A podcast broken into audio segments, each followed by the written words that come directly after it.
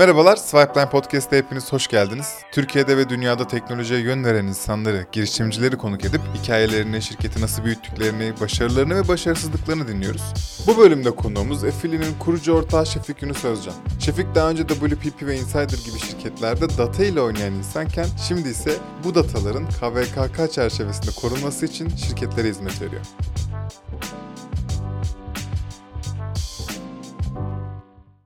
Şefik'cim hoş geldin. Hoş bulduk. Efili'yi dinleyeceğiz. Burada güzel bir pivot hikayesi var. Çok hızlı bir büyüme var. Efili'yi bir anlatsana şimdi. Efili aslında bir web sitesi izin yönetim platformu. Web siteleri böyle K V K K veya G D P R gibi veri koruma yasaları nedeniyle çerez dediğimiz kişisel veri içerebilecek veri parçacıkları ile ilgili izin toplamak zorunda.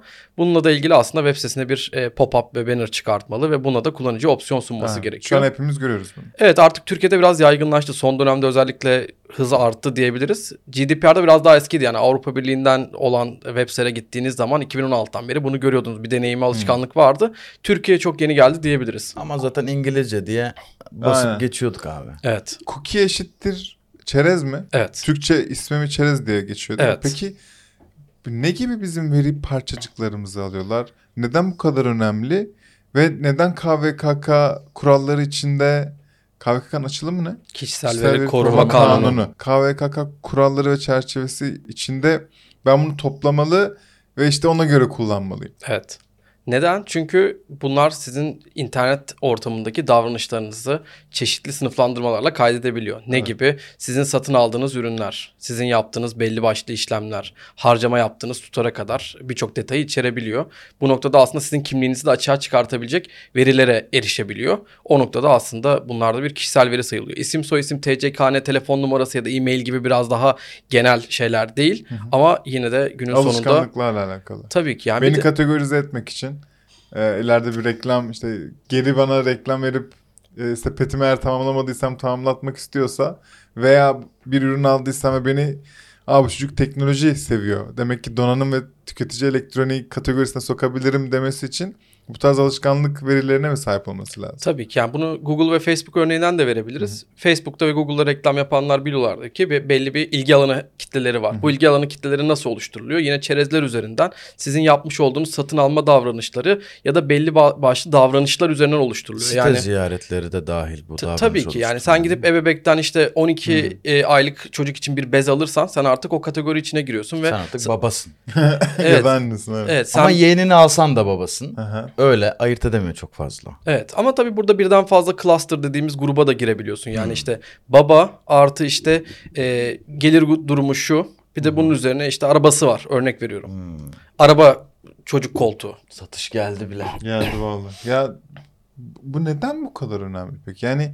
Neden hepimizin bir K V K K kurallarına uyması lazım? Aslında hepimizin değil. Biz bireyler olarak ha, bireyler. burada haklarımızı biliyor olmamız lazım. Hı. Uyması gerekenler genelde şirketler. Çünkü o veriden para kazanan taraf oluyor. Hı. Yani veri temelli ekonomi devreye girdiği zaman ki aslında bu işin ilk çıkış noktası da biraz böyle Facebook'un, Google'ın, Amazon'un palazlanmaya başladığı iki binli yıllarda olmaya başladı. Avrupa Birliği ne oluyoruz dedi. Hani biliyorsunuz Avrupa biraz daha bu konularda hassasiyeti yüksek bir topluluk. O ilk orada başladı. E-Privacy direktifi, sonra G D P R diye bir kanun yazdılar ve bayağı sert gitmeye başladılar. Yani ceza tutarları çok yüksek. Global cironun yüzde beşi kadar ceza kesebiliyorlar. Yani Amazon'a gelmiş tek kalemde yedi yüz kırk altı milyon euroluk bir ceza var. yedi yüz kırk altı milyon euro. Yani Türkiye'ye bu böyle bir paranın hiçbir geldiğini şey. Düşün yani. Onlar için. Amazon için hiçbir şey ama yani genel, gene de global cironun yüzde beşi. Ha doğru diyorsun. Bir dakika, global cironun yüzde beşi mi? Amazon için. Evet. Aylık değildir falan herhalde. Değildir. Yani tam detayını bilmiyorum. Gelen ceza hani oradaydı. Üst limiti yüzde beş bu arada. Hani ha. üst limitten verilmemiş olabilir. Ha, anladım. Ha. Ha, ha. Çok iyi anladım. Tamamen bizi korumakla alakalı bir şey. Burada evet. şirketi koruyayım, daha şey yapayım değil.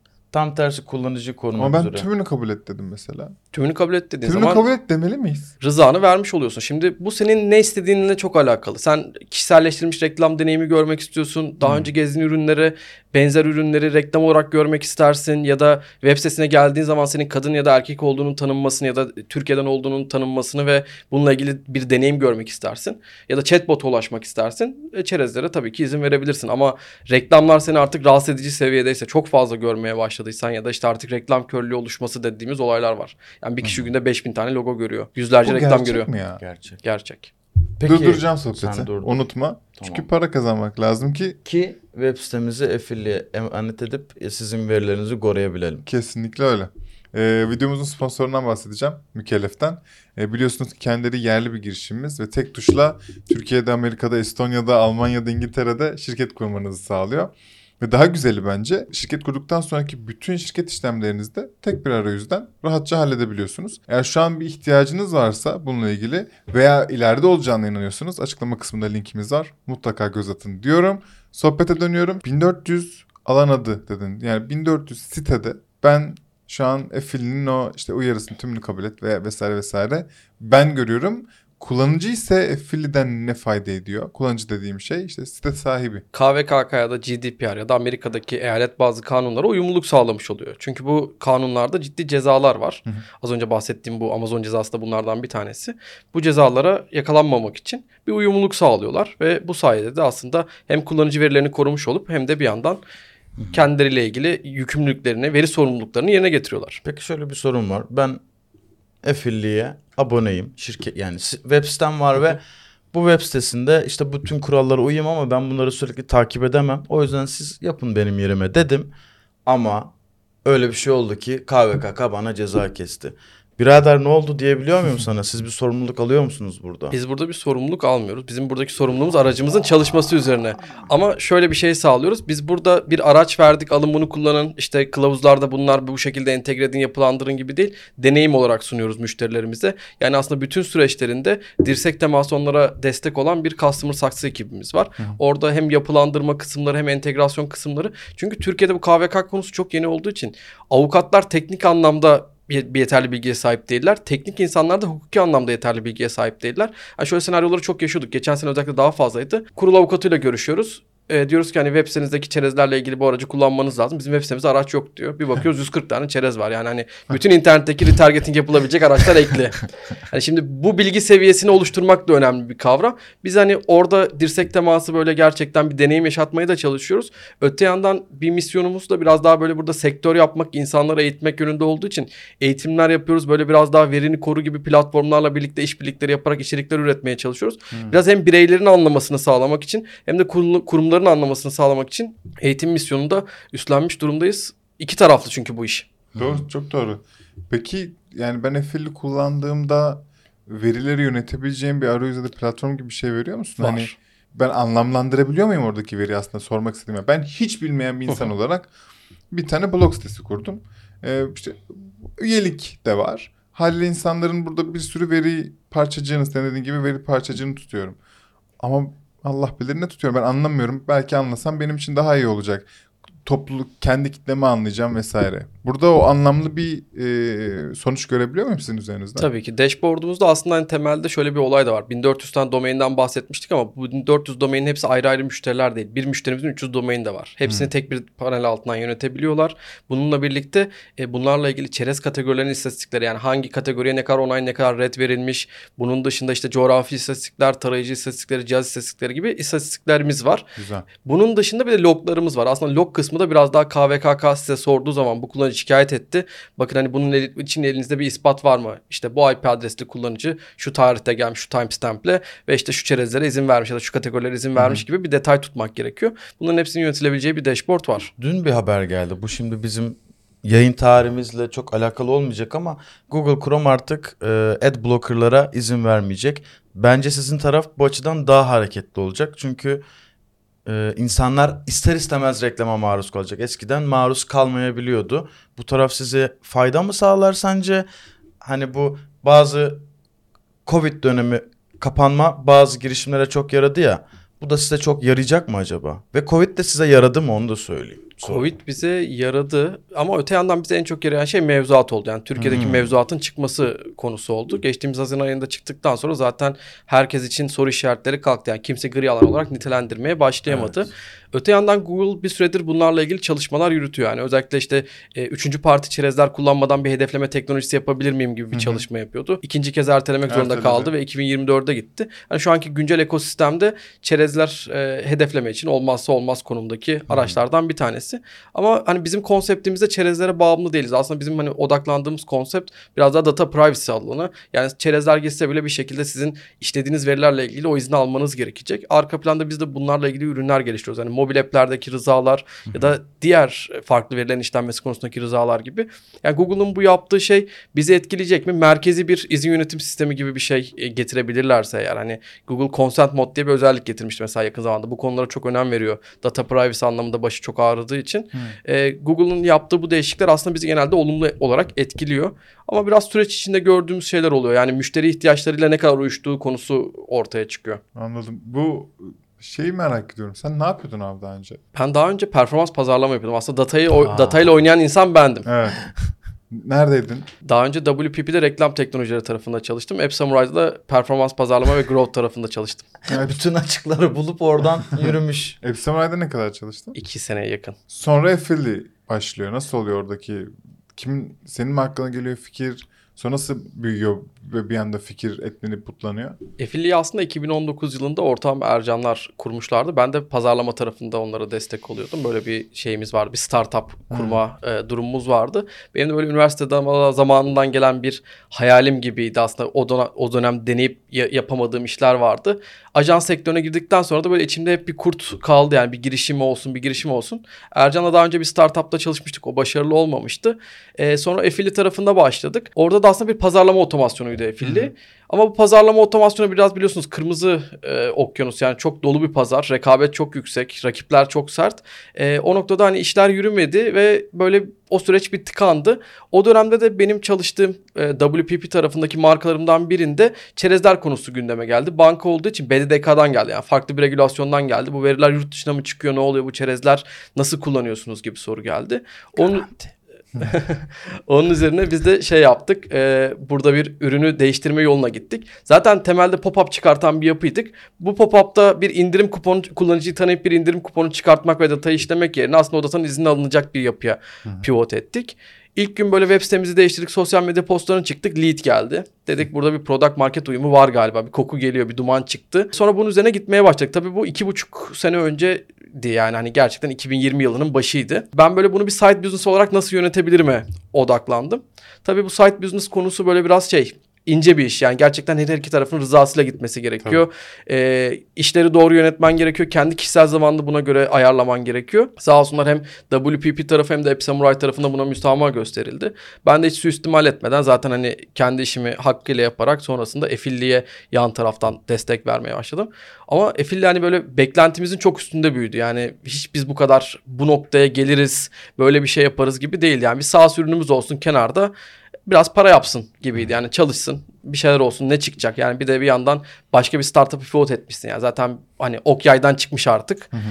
O noktada biz böyle beklemedik bir büyüme gerçekleşince de ben son üç aydır tam zamanlı geçtim. Hayır, tam olsun. Zamanlı teşekkür ederim. Tam zamanlı çok geçince de hissiyat, büyüme acayip arttı, özgürlük acayip arttı, özgüven acayip arttı. Hani böyle zaman ayırma konusu çok başka hani bilmiyorum böyle gerçekten e, iki iş aynı anda giden insanlara kesinlikle öneririm. Ya kesin işte bizim de bir sene boyunca Swipeline işte iki bin yirmi Haziran'da Swipeline medya evrildi podcast'ten. Ee, ve biz bir sene boyunca ajanslardaydık. Siz belki hatta aynı dönemde W P P bünyesindeydiniz. kırk bir yirmi dokuzdaydı. O kırk birdeydi. Ve biz bir sene boyunca işte sabah dokuz akşam on on bir sen de biliyorsun ki ajansa çalışıyorduk.